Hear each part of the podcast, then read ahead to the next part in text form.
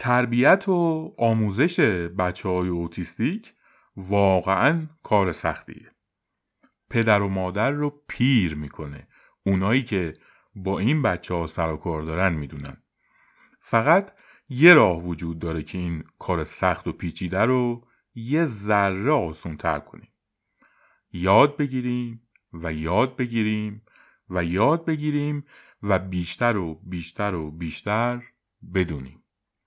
این اپیزود هم هدفش همینه که یه ذره این کار طاقت فرسا رو یعنی آموزش بچه های اوتیستیک رو برامون سهل تر کنه. دریچه هایی رو برامون باز کنه و از این دریچه ها سرکی بکشیم به درون ذهن و زندگی بچه های اوتیستیک و بیشتر یاد بگیریم و بیشتر بدونیم.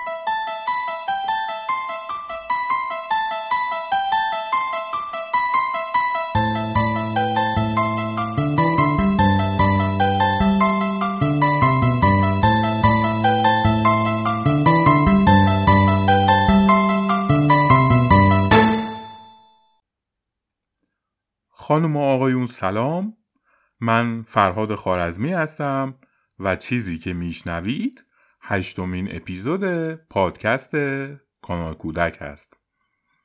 پادکست کانال کودک یه پادکست تخصصی parenting هست. پرورش و تعلیم و تربیت کودکان و نوجوانان. و من سعی می‌کنم توی این پادکست به شما کمک کنم که بچه های سالمی داشته باشید. این اپیزود هم یعنی اپیزود هشتم درباره تعلیم و تربیت کودکان مبتلا به اوتیزم است و مسائل و مشکلاتی که والدین با بچه های اوتیستیک دارن رو بررسی می‌کنم و راحل هایی رو هم ارائه میدم.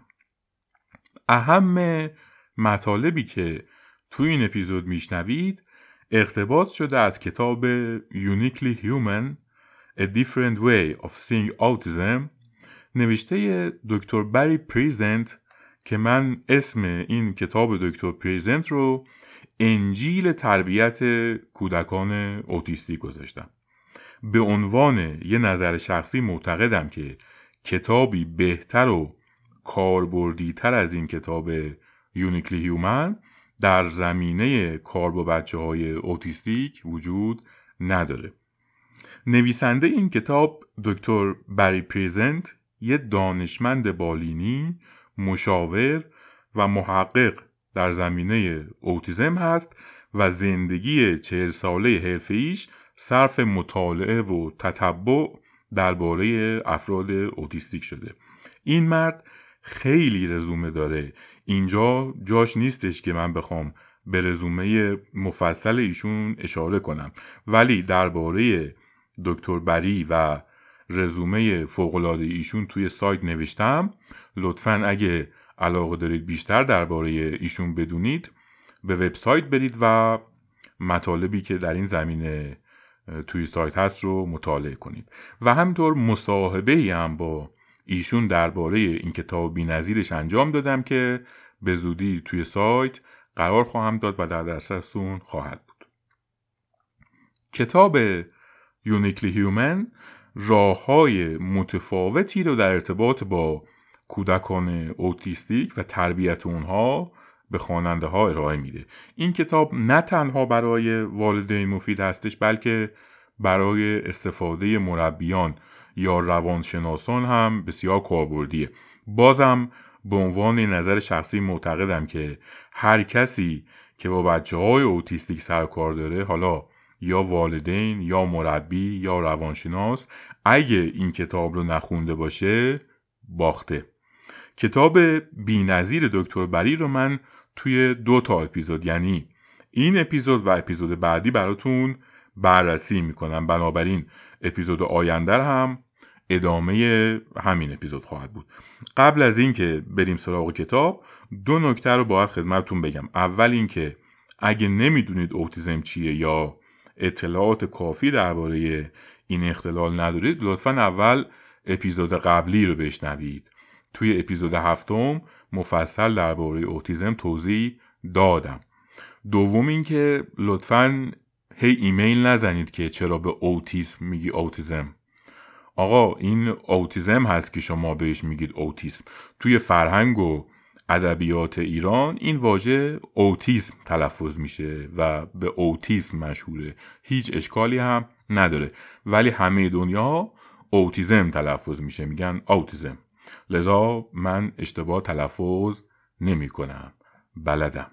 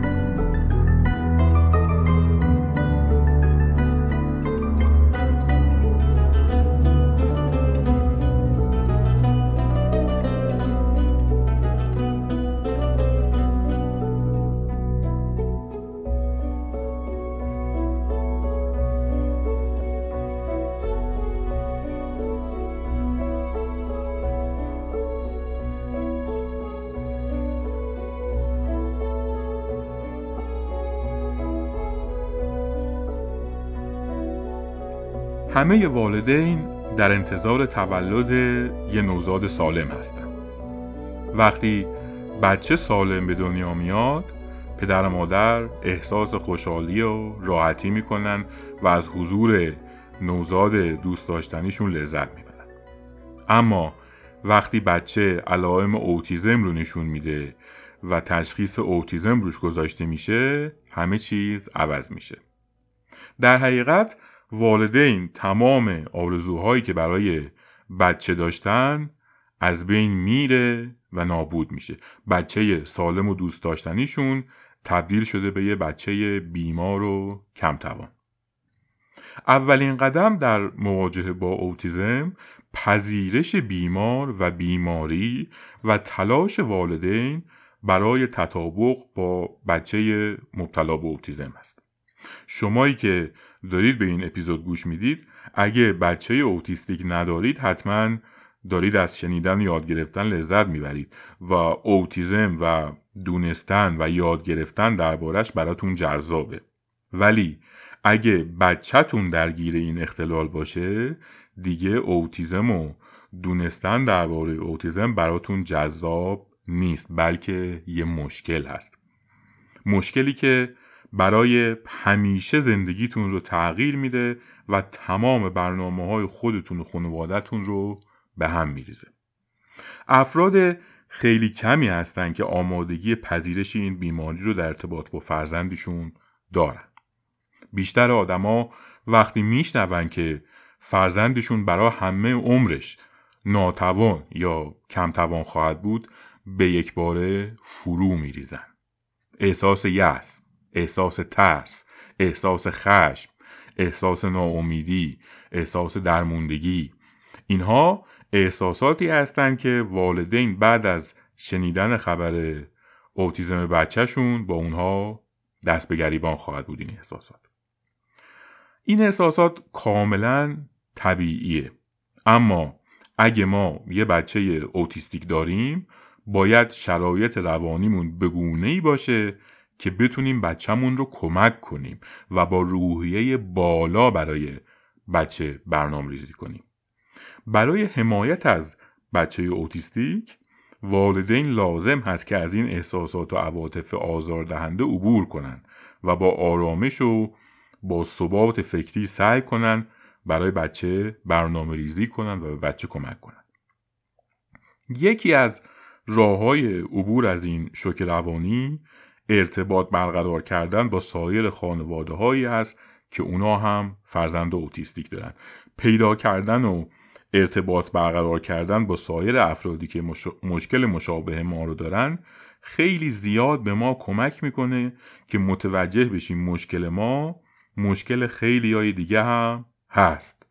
و این احساس همدردی و پیدا کردن افرادی که مثل ما درگیر اوتیزم تو خانوادهشون هستن به گونه باور نکردنی واقعا باور نکردنی موجب تسلای خاطر و ایجاد احساس آرامش در ما میشه.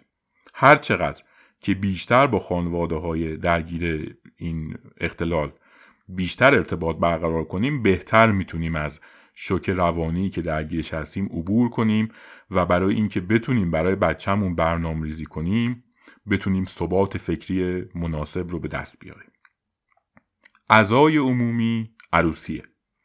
وقتی با تعداد زیادی از افراد در ارتباط باشیم که دقیقا مشکل ما رو دارن خود به خود اهمیت مشکل برای ما کم میشه و می‌تونیم راحتتر مشکل رو بپذیریم و از بحران روانی عبور کنیم.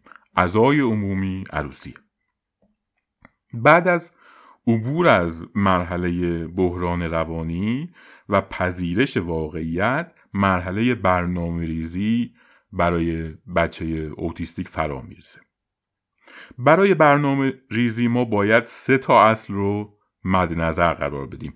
اول زمان دوم انرژی و سوم پول. برای نگهداری و آموزش پرورش یه بچه اوتیستیک معمولا والدین از کمبود زمان، انرژی و همطور پول گله و شکایت می‌کنن. در ارتباط با زمان معمولا نگهداری از بچه اونقدر زمان بره که معمولا زن و شوهر نمی‌تونن وقتی رو برای همدیگه اختصاص بدن. قرارای ملاقات های روانی با درمانگرا، فعالیت های انگیزشی مکرر برای بچه اینا معمولا اونقدر طولانی و وقتگیر هست که دیگه وقتی باقی نمیمونه که زن شوهر بخوان با هم وقت بگذرونن و انرژی هم که دومین اصل برای نگهداری یه بچه اوتیستیک هست اون هم پاش به میون میاد. و این برنامه های درمانی و انگیزشی برای بچه به شدت انرژی والدین رو تحلیل می‌بره. برای هر دو مورد زمان و انرژی بهتره که زن و مرد از خانواده های خودشون کمک بخوان. و مادر بزرگ و پدر بزرگ و امه و خاله و اینها تا حدی که براشون مقدوره اینها رو درگیر کنن تا بشه به مشکل زمان و انرژی فائق اومد. باید در نظر داشته باشیم که نگهداری و پرورشی بچه اوتیستی کوتاه مدت نیست و دراز مدت هست. و اگه زن و مرد کمک حالی نداشته باشن در دراز مدت به شدت قوای فیزیکی و قوای روانیشون تحلیل میره همینطور باید توجه داشته باشیم که زندگی یه خانواده که بچه اوتیستیک دارن فقط پرورش و آموزش بچهشون نیست. باید مثل همه آدما زندگی کرد. همزمان با بزرگ شدن بچه اوتیستیک والدین باید ارتباط زناشویی و تفریحات و سرگرمی های خودشون را هم بتونن حفظ کنن. با کمک گرفتن از خانواده های زن و مرد و با برنامه ریزی و برقراری توازن بین مسئولیت ها میشه به همه این کارها رسید. سخت هست ولی واقعا شدنیه. و احساسات بد و رنجش ها و عصبانیت ها و سختی ها رو میشه اینطور کم کرد. اما سومین اصل توی برنامه ریزی برای آموزش پرورش بچه های مبتلا به اوتیزم پول و مسائل مادی است که به خاطر هزینه های مربوط به جلسات درمانی و همطور هزینه های آموزش بچه اوتیستی که روی دست والدین هست بسیار این هزینه ها کمر شکنه توی خرداد ماه امسال یعنی زمانی که این اپیزود داره ضبط میشه سال 98 یه کاره انجمن اوتیزم ایران گفته بودش که هزینه های توانبخشی و آموزش یه بچه مبتلا به اوتیزم حدود 4 میلیون تومن در ماه است. خب وقتی این 4 میلیون رو جمع بزنیم با سایر هزینه های یه خانواده تو این شرایط بگند کشیده شده مملکت کمتر خانواده ای هست که بتونه از پس این هزینه ها بر بیاد. اگه خانواده ای نتونه از پس این هزینه ها بر بیاد تنها راه پیدا کردن متخصصینی هست که یا بدون دریافت دستمزد کار می‌کنن یا با دریافت دستمزد کم به افراد اوتیستیک و خانواده هاشون کمک میرسونن خوشبختانه این متخصصین کم نیستن ولی باید گشت و پیداشون کرد. بهترین راه هم برای پیدا کردن این افراد متخصص در ارتباط بودن با خانواده های دیگه است که درگیر این مشکل هستند. وقتی ارتباطات برقرار بشه میشه از تجربیات دیگران استفاده کرد و هزینه های درمانی و آموزشی رو کاهش داد. کلا نباید اجازه داد که مشکلات مالی روند آموزشی و توانبخشی بچه رو متوقف کنه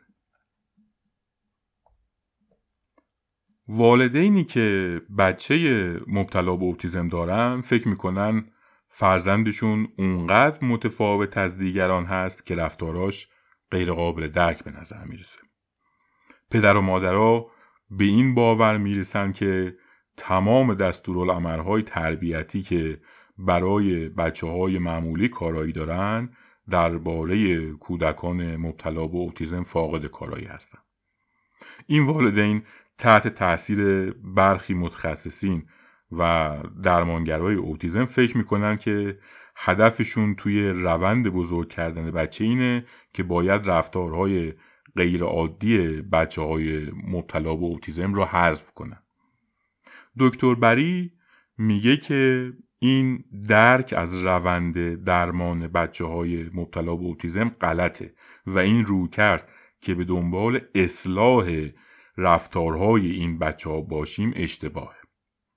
رفتارهای یه فرد مبتلا به اوتیزم برخلاف اون چیزی که بسیاری از متخصصین میگن رفتارهای اتفاقی یا رفتارهای عجیب و غریب و بیمارگونه نیست.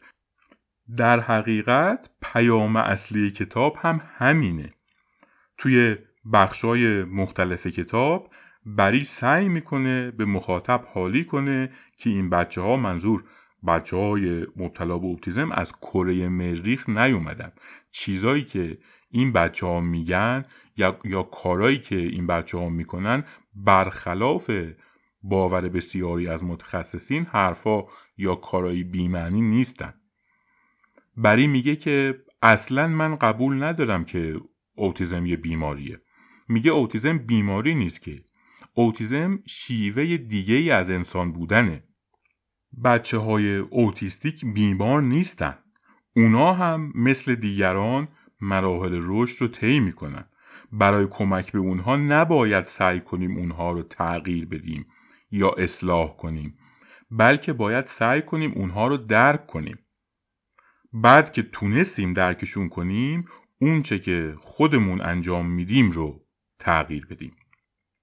بهترین راه کمک به فرد اوتیستیک و کمک به بهبود شرایط و وضعیتش اینه که نگرشمون رفتارمون و نوع حمایتی که از اونها به عمل میاریم رو تغییر بدیم.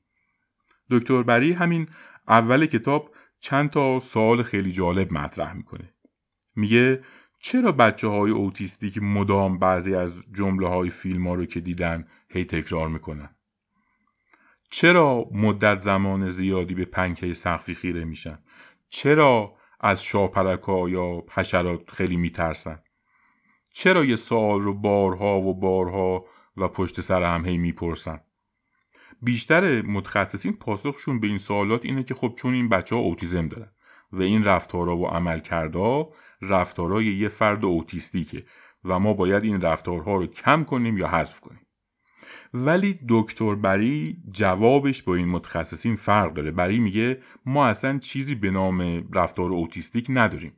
این رفتارها رفتارهای انسانیه و واکنش یه انسانه که بر اساس تجربه شخصیش بروز می‌کنه. بری تاکید می‌کنه که بعد از چل سال سر کله زدن با افراد اوتیستیک هیچ وقت ندیدم که یه فرد مبتلا به اوتیزم کاری رو انجام بده که یه فرد سالم و نرمال تا حالا انجام نداده باشه. مثلا یه بچه اوتیستیک مدام یه جمله رو تکرار می‌کنه. خب اکثر بچه های سالم هم وقتی حوصلشون سر میره یا بهانه می‌گیرن همین کارو می‌کنن. مثلا یه بچه سالم بهانه می‌گیره که بستنی می‌خواد. مدام نق می‌زنه و تکرار می‌کنه که من بستنی می‌خوام من بستنی می‌خوام. یا بچه های اوتیستیک با خودشون حرف می‌زنن. خب خیلی از افراد سالم هم همین کارو می‌کنن. مگه خود ما بعضی وقتا این کارو نمی‌کنیم؟ یا بچه های اوتیستیک وقتی کلافه میشن مثلا کلشون رو می‌زنن به در دیوار. خب تو بچه های سالم هم خودزنی و رفتارهای مشابه رو ممکنه ببینیم. منظور اینی که همه ما هم کارهایی رو انجام میدیم که افراد اوتیستیک انجام میدن. تفاوت در چیه؟ تفاوت در اینه که شما این رفتارها رو به شدت و حدتی که توی یه فرد اوتیستیک می‌تونید ببینید توی یه فرد عادی نمی‌تونید ببینید. و یه تفاوت دیگه ای هم هست اون اینی که افراد سالم معمولا این رفتارها رو توی جمع انجام نمیدن. مثلا ما معمولا توی جمع با خودمون حرف نمی‌زنیم ولی افراد اوتیستیک توی جمع و بین افراد دیگه هم ممکنه که این رفتارها رو از خودشون بروز بدن. رفتارهای یه فرد اوتیستیک رفتارهای عجیب و غریبی نیست. فقط شدت و زمان این رفتارها با آدمای معمولی فرق می‌کنه. دلیل این رفتارها هم بری میگه واضح دلیلش چیه؟ دلیلش اینه که تکرار کارها و کارهای تکراری به افراد اوتیستیک آرامش میده. فرد اوتیستیک به طور کلی فرد مضطرب و نگرانیه و افراط در تکرار یه مکانیزم دفاعی برای رفع اضطراب و نگرانی و رسیدن به آرامش. اینکه افراد اوتیستیک مثلا مدام به پنکه سقفی که در حال چرخیدن خیره میشن یا یه سوال رو بارها و بارها پشت سر هم تکرار می‌کنن یا رفتارهای مشابه میشه به سادگی اسم این کارا رو رفتارهای یه فرد اوتیستیک گذاشت و از کنارش عبور کرد. اما اگر بخوایم سطحی از کنار این رفتارها نگذریم و دلیلش رو بدونیم و بفهمیم دلیلش همونطور که گفتم بر اساس یه مکانیزم دفاعی هست که با هدف دوری از استراب و نگرانی و رسیدن به آرامش توسط افراد اوتیستیک انجام میشه.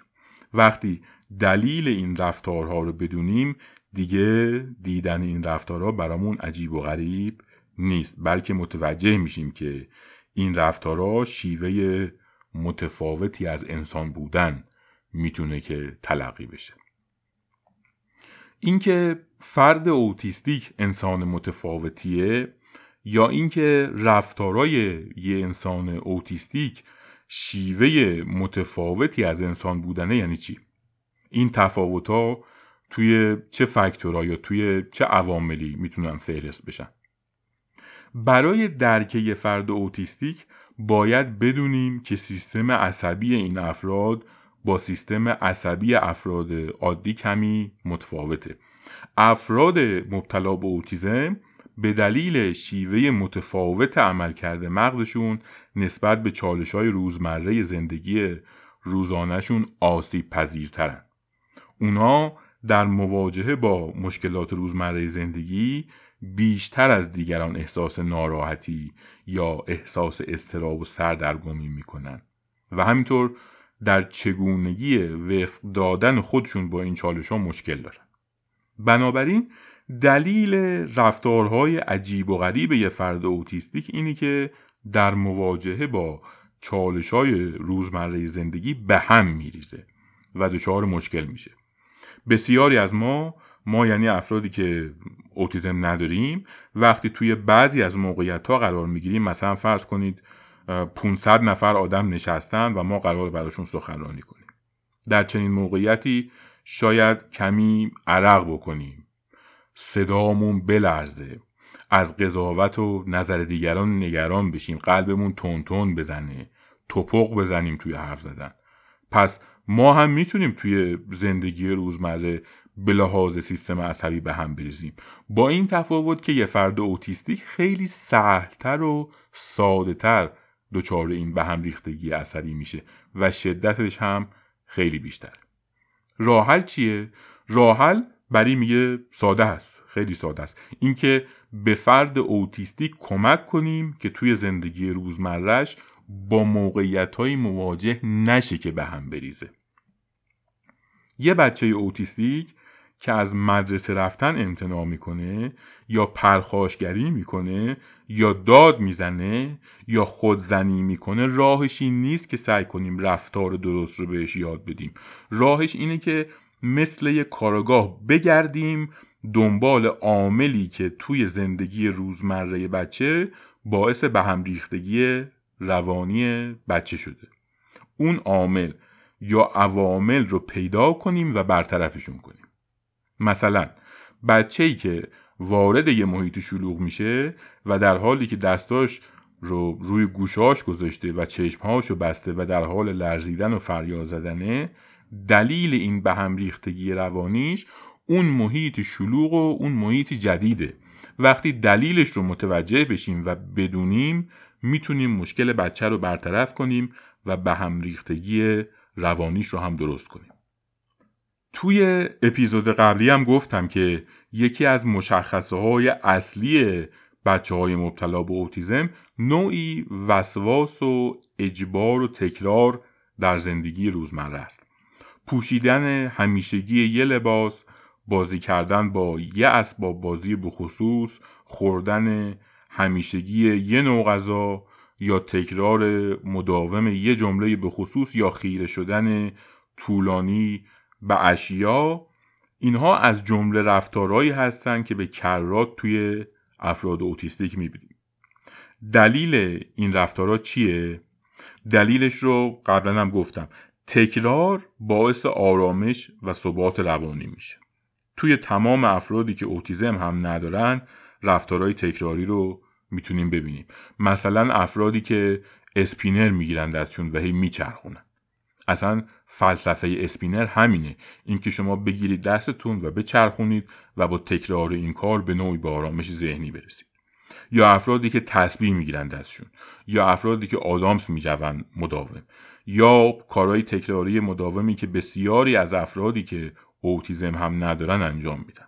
البته توی افراد اوتیستیک و به خصوص بچه های مبتلا به اوتیزم این فعالیت های تکراری و اجباری بیشتر و شدیدتره. یه بچه اوتیستیک هرچی بیشتر مسترب باشه بیشتر دنبال تکرار و اجبار هست. پس راه حل مواجهه با رفتارهای تکراری بچه اوتیستیک اینه که سعی کنیم و کمک کنیم که محیط و شرایطی فراهم کنیم که بچه مسترب و نگران نشه. راه حل این نیست که سعی کنیم به بچه آموزش بدیم که چه کار کنه یا چه کار نکنه. راه حل اینه که سعی کنیم بچه آرامش داشته باشه. هر چقدر میزان آرامش و ثبات ذهنی افراد اوتیستیک بیشتر باشه تکرار و اجبار و رفتارهای تکراری توی اونا کمتر دیده میشه. باید یادمون باشه که تربیت یه بچه اوتیستیک تغییر دادن اون نیست. بلکه درک کردن اون است.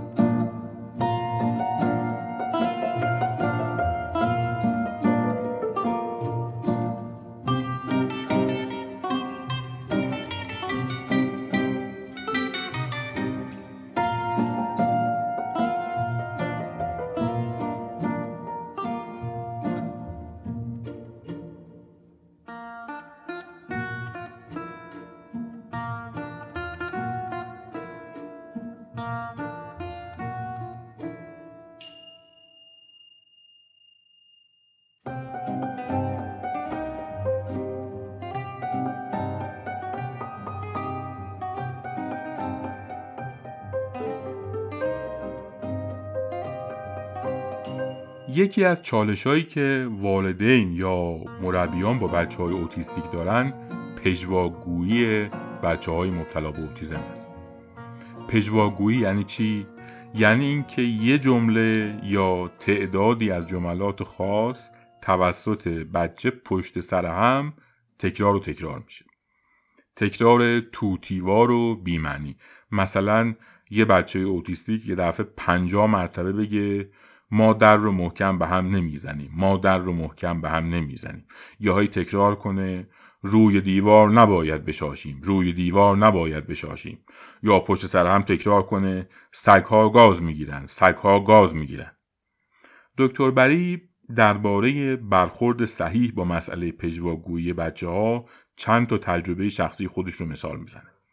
میگه یه بار که رفته بودم به یه مدرسه مخصوص بچه های اوتیستیک یه دختر رو دیدم که به محض دیدن من مدام و پشت سر هم می‌گفت من خورده چوب خوردم من خورده چوب خوردم. همینطور این جمله رو تکرار می‌کرد. وقتی دکتر بری از معلم این بچه درباره این پژواگویی سوال می‌کنه معلم تعریف می‌کنه که دو سال پیش این بچه زمین خورده و یه تکه چوب رفته توی بدنش و باعث صدمه و دردش شده. از این موقع به بعد این بچه هر وقت دچار استراب و نگرانی میشه جمله منچوب خوردم رو تکرار می‌کنه خب اگه بدون هیچ پیش زمینه ای به این پژواگویی گوش کنیم شنیدن جمله من خورده چوب خوردم یه جمله بیمعنی هست که تکرار مکرر اون فقط باعث اعصاب خوردی ما میشه. اما اگه با پیش زمینه قبلی و اطلاع از تجربه شخصی این بچه به این پژواگویی توجه کنیم متوجه میشیم که حضور دکتر بری باعث استراب و نگرانی این بچه شده و در نتیجه این بچه مدام پژواگویی من خورده چوب خوردم رو تکرار می‌کنه. برای متوقف کردن این پژواگویی ها چی کار باید کرد؟ باید استراب و نگرانی بچه رو برطرف کرد. اگه نگرانی بچه برطرف بشه خود به خود پژواگویی بچه هم متوقف میشه. وگرنه دعوای بچه بیاعتنایی به بچه یا گفتن ساکت باش ساکت باش یا هر اقدام دیگه ای نمیشه این پژواگویی رو با این اقدامات متوقف کرد.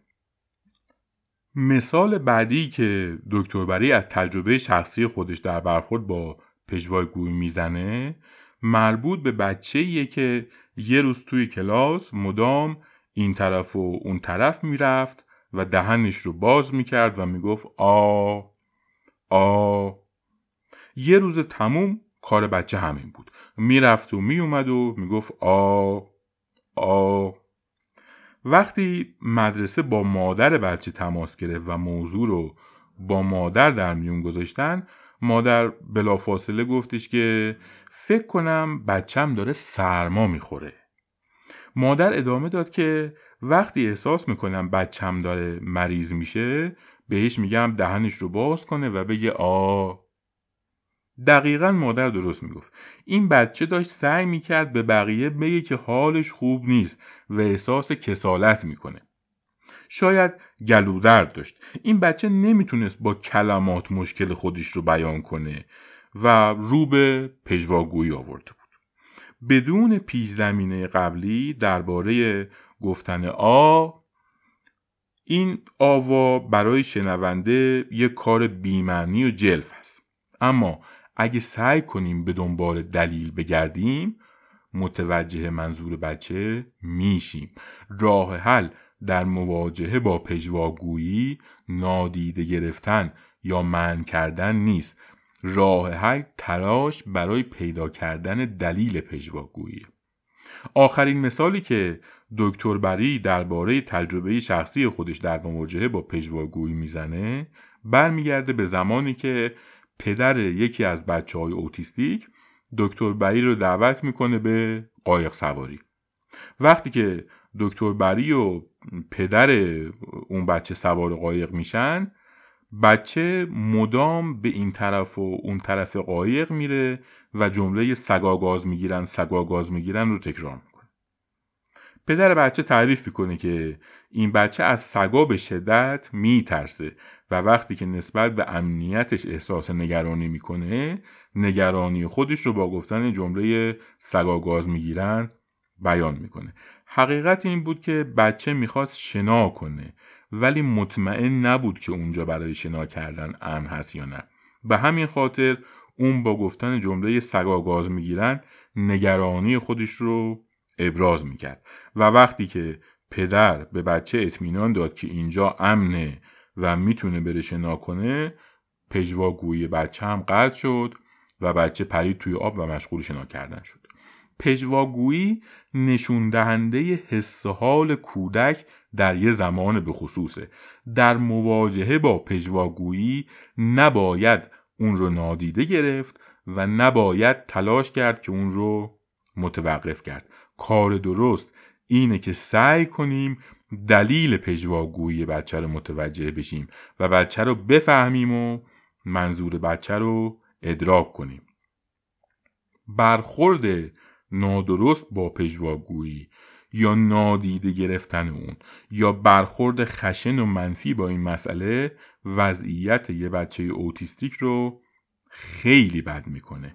و در عوض برخورد درست با موضوع پژواگویی باعث کمتر و کمتر شدن این حالت ها میشه. و معمولا با افزایش سن بچه کاملا هم می‌تونه برطرف بشه. وسواس توی کودکان اوتیستیک یه اختلال شایع. قبلا هم گفتم. معمولا بچه های اوتیستیک به یه چیزی یا یه موضوعی یا یه شیعی به شدت علاقمند میشن و به شکل وسواسگونه ای به اون چیز یا موضوع یا شی گیر میدن.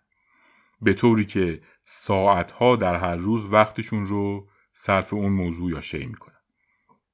دکتر بری توی کتابش درباره این وسواس نظر جالبی داره. میگه بیایم به این مسئله به عنوان وسواس یا اختلال وسواس نگاه نکنیم. بیایم به جای برداشت وسواس از این رفتارها اونها رو به عنوان اشتیاق در نظر بگیریم. کودکان مبتلا به اوتیزم اشتیاقای زیادی می‌تونن داشته باشن که البته بیشتر ما این اشتیاق رو نوعی وسواس آزاردهنده می‌دونیم. یه بچه اوتیستیک ممکنه علاقه بیش از حد داشته باشه به آسمون خراشا یا ماشینا یا جغرافیا یا هر چیز دیگه. و مدام از اونها در حال حرف زدن و یا به اونها در حال توجه کردن باشه. اگه به این توجهات بیش از حد کودک به یه موضوع به چشم وسواس نگاه کنیم پس باید یه اختلال توی کودک خودمون ببینیم. ولی اگه به دیده اشتیاق به این توجهات بچه نگاه کنیم اون وقت می‌تونیم به بچه کمک کنیم که از این اشتیاق به خصوص خودش در جهت پیشرفت خودش استفاده کنه. دکتر بری چند تا مثال از تجربه های شخصیش در این مورد هم توی کتاب آورده. کلا کتاب پر از تجربه های شخصی نویسنده که با کودکان اوتیستیک داشته و این باعث شده که مخاطب کاملا عملی بتونه حد اکثر درک مفاهیم رو از مطالب کتاب داشته باشه. مثال اول درباره بچه ای هست که توجه خاصی به مدلای مختلف بخاری داشت و قسمت های مختلف بخاری رو با دقت بررسی می کرد و از طراحی بخاری ها لذت می برد. والدین این بچه اصلا سعی نکردن که جلو این وسواس نسبت به بخاری رو که خیلی هم احمقانه به نظر می اومد بیستند و جلوش رو بگیرن بلکه به این مسئله به چشم اشتیاق نگاه کردن وقتی بچهشون رو برای دنبال کردن این اشتیاق تشویق می‌کردن به نتایج جالبی رسیدن بعد از مدتی این اشتیاق با اشتیاق دیگه هم پیوند خورد. اشتیاق جدید این دختر بچه لوگوی گروه های موسیقی راک بود. دختره جلدهای آلبوما و عکس های گروه های موسیقی رو توی مجله ها با دقت نگاه می کرد و بعد شروع کرد به تلفیق بخاری ها با لوگوی گروه های موسیقی. نتیجه نقاشی های مبتکرانه ای شد که توی گلری های هنری به نمایش در اومدن و به نظر منتقدان هم درخشان بودن. والدین این دختر به جای اینکه اون رو از علایقش دور کنن با احترام نسبت به بچهشون رفتار کرده بودن و فرض رو بر این گذاشته بودن که برای چیزایی که باعث جذب دخترشون میشه حتما دلیلی وجود داره. برخلاف بعضی از والدین یا حتی بعضی از متخصصین که این اشتیاقها رو نوعی وسواس و از نشونه های ناخوشایند اوتیزم می‌دونن و سعی می‌کنن بچه رو از دنبال کردن علایقش منصرف کنن والدین این دختر به اشتیاق بچه احترام گذاشتن و نتیجه درخشش فوقالعاده دختر بچه بود. وقتی یه شخص مبتلا به اوتیزم به چیزی علاقمند میشه ما باید اینطور فرض کنیم که اون علاقمندی به خصوص با فیزیولوژی اعصاب فرد اوتیستیک تناسب خوبی داشته و یه کارکرد مهم برای اون فرد می‌تونه داشته باشه. در واقع به دلیل اینکه برقراری ارتباط اجتماعی برای افراد اوتیستیک مشکله بسیاری از افراد مبتلا به اوتیزم انرژی خودشون رو به حوزه های مورد علاقهشون هدایت می‌کنن. این علاقه عمیق به فرد کمک می‌کنه تا سرگرم بشه و به اطراف خودش توجه کنه. دکتر بری پسر بچه ای رو مثال می‌زنه که به یه مارک خاص جارو برقی علاقه داشت و هر روز ساعتها از وقت خودش رو صرف بازی کردن و نگاه کردن جارو برقی می‌کرد. این پسر بچه مدتی توی مدرسه دچار مشکل شده بود. وقتی توی مدرسه احساس بدی پیدا می‌کرد اجازه می‌گرفت تا بره دستشویی. مهم نبود واقعا نیاز به دستشویی رفتن داره یا نه. توی دستشویی میموند و دیگه حاضر نبود که برگرده سر کلاس. مادرش با استفاده از علاقه بچه به جارو برقی راهی پیدا کرد که مشکل پسر بچه توی مدرسه حل شد. مادر کاتالوگای انواع مختلف اون مارک جارو برقی رو جمع کرد و با اونا یک کتابچه برای بچه درست کرد. پسر بچه وقتی از فعالیت های کلاس خسته می شد و احساس بدی می کرد به جای اینکه به دستشویی پناه ببره و دیگه از اونجا بیرون نیاد چند دقیقه ای رو صرف تماشای کتابچه می کرد و احساس بدش برطرف می شد و دوباره با انرژی تازه به سر کلاس برمیگشت. بازم به جای اینکه علاقه بچه رو به جارو برقی نوعی وسواس آزار دهنده تصور کنیم دیدیم که مادر بچه با نگاه کردن به مسئله به عنوان اشتیاق عوض وسواس تونست مشکلات بچه رو توی مدرسه باهاش حل کنه از این توجه زیاد و غیر طبیعی بچه های اوتیستیک به وسایل یا موضوعات به خصوص میشه برای استعدادیابی هم استفاده کرد.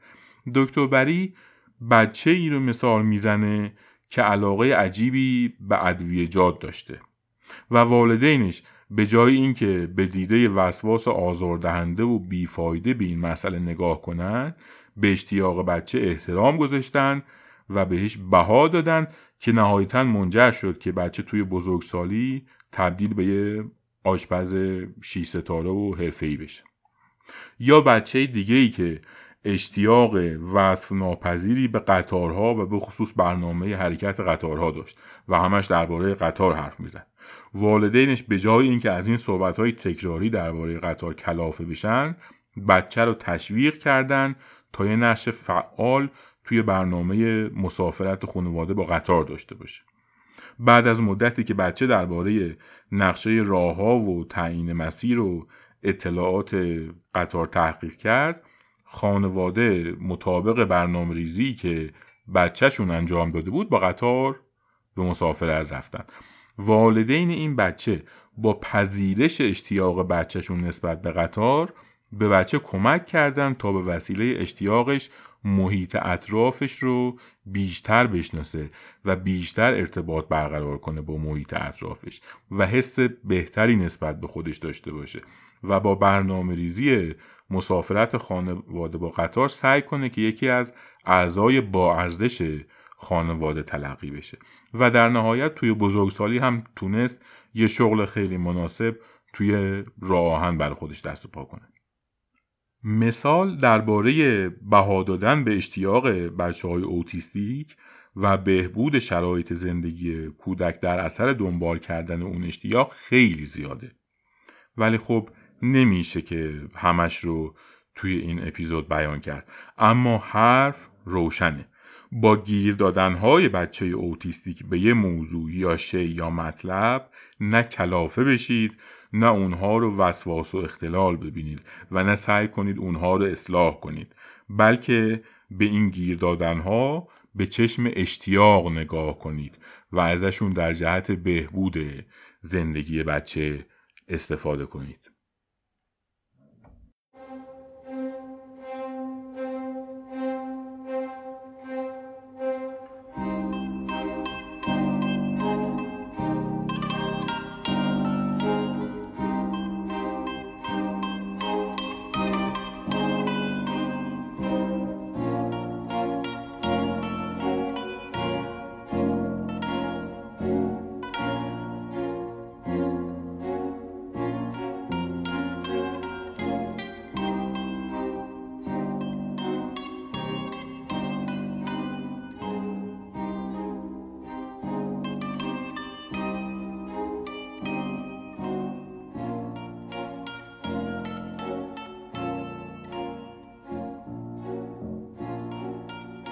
دکتر بری توی کتاب تعریف می‌کنه که برای مشاوره سالی چند بار به دیدن یه بچه اوتیستیک می‌رفته. ملاقات های پاییزی همیشه توی سپتامبر انجام می‌شد.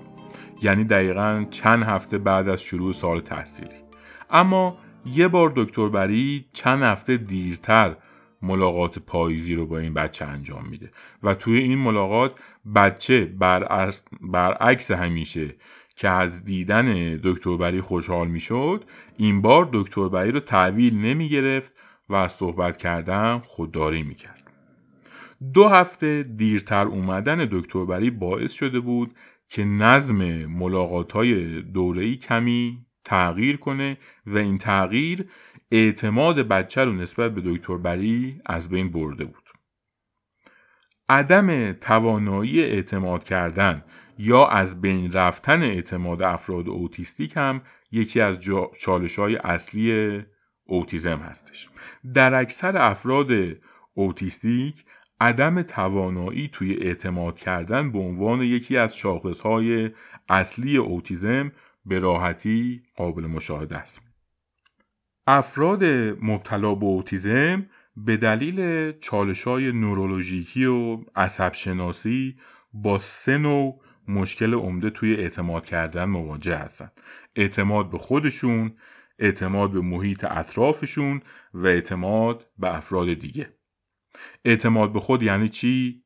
فرض کنید یه فرد عادی وقتی از خواب بیدار میشه و احساس سرماخوردگی می‌کنه می‌دونه که یه بیماری جزئی داره و نگرانی جدی براش به وجود نمیاد. ولی یه فرد اوتیستیک در مواجهه با سرماخوردگی واکنشش در برابر این تغییر حال با نگرانی و ترس شدید توامه و درکش از اتفاقی که افتاده اینه که ممکنه هیچ وقت خوب نشه و همیشه مریض بمونه و اعتمادش به خودش به همین راحتی و با یه تغییر کوچیک توی حالش از خودش سلب میشه. یه فرد عادی ممکنه در اثر نوع خطرناکی از سرطان این سلب اعتماد به خودش رو تجربه کنه. ولی یه فرد مبتلا به اوتیزم با یه تغییر کوچیک توی سلامتیش مثل سرماخوردگی همون احساس اعتماد، عدم اعتماد به خودی رو تجربه می‌کنه که افراد عادی در مواجهه با سرطان این حس به وجود میاد. اعتماد به محیط اطراف یعنی چی؟ تصور کنید یه بچه اوتیستیک در حالی که با یه اسباب بازی در حال بازی هست یه دفعه باتری اسباب بازی تموم میشه و اسباب بازی از کار میافت. یه اتفاق طبیعی مثل این و به همین سادگی می‌تونه اعتماد فرد مبتلا به اوتیزم رو نسبت به محیط اطراف خودش دگرگون کنه. در نظر افراد عادی این اتفاق اونقدر مهم نیست که آدم به خاطرش به هم بریزه. ولی در نظر فرد اوتیستیک نظم و ترتیب کار کردن اسباب بازی به هم خورده و اون با دنیا و شرایطی مواجه شده که نمی‌تونه به اون دنیا و شرایط اعتماد کنه و نهایتا اعتماد به افراد یعنی چی؟ یه نوجوون مبتلا به اوتیزم رو تصور کنید که یه فرد غریبه یه دفعی از راه می‌رسه و بهش میگه سلام. نوجوان اوتیستیک وحشت زده از جا میپره انگار که اون فرد غریبه به روش چاقو کشیده. یه فرد اوتیستیک نمی‌دونه و نمی‌تونه بفهمه که به چه کسی باید اعتماد کنه و نمی‌تونه درک کنه که یه شخص قصد انجام چه کاری رو داره. این یعنی زندگی کردن در حال آماده باش.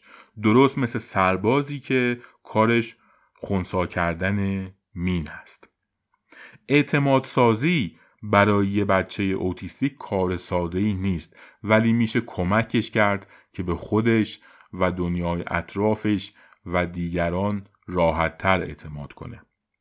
برای کمک کردن به بچه های مبتلا به اوتیزم در جهت بهبود توانایی اعتماد کردن به خودش و محیط اطرافش و دیگران چند تا کار رو می‌تونیم انجام بدیم. اول اینکه باید به بچه توجه کرد. به حرفای بچه باید گوش داد و بچه رو جدی گرفت. به حرفها و سوالات بچه پاسخ داد و باهاش ارتباط برقرار کرد. یکی از عناصر اصلی یه رابطه مبتنی بر اعتماد این هست که بچه تصور کنه دیگران حرفهای اون رو میشنون و بهش توجه می‌کنن.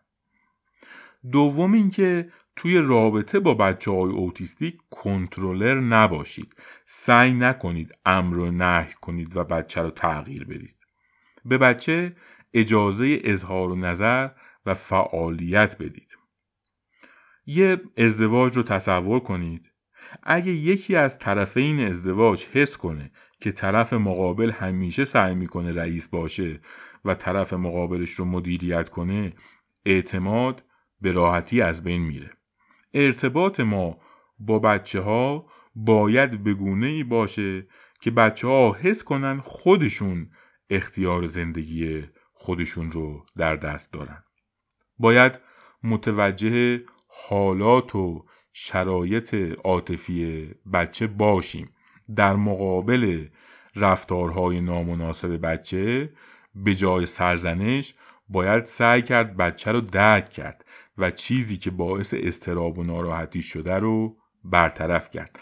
اگه اینطور با رفتارهای نامناسب بچه برخورد کنیم به جای تزریق شک و تردید حسن اعتماد توی بچه ایجاد خواهیم کرد.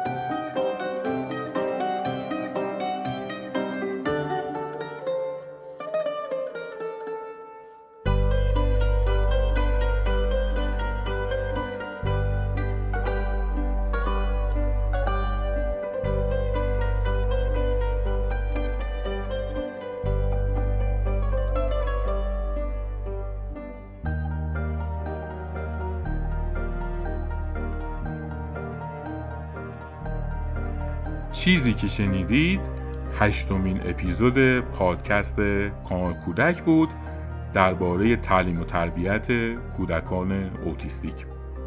همونطور که اول اپیزود هم گفتم چون کتاب Uniquely Human دکتر بری از نظر من انجیل پرورش کودکان اوتیستیک هست و دوست دارم مفصل این کتاب بینظیر رو توی پادکست بررسی کنم.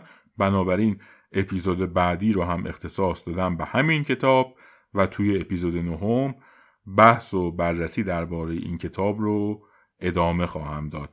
البته اپیزود بعدی خیلی کوتاه خواهد بود و به سوال و جواب هایی می‌پردازم که دکتر بری توی کتاب درباره تعلیم تربیت کودکان اوتیستیک مطرح کرده. اما قبل از تموم شدن این اپیزود مایلم یکی دو تا موضوع رو خدمتتون ارز کنم. تعدادی از عزیزان ایمیل زده بودن یا کامنت گذاشته بودن که چرا فاصله زمانی انتشار اپیزودها انقدر زیاد شده.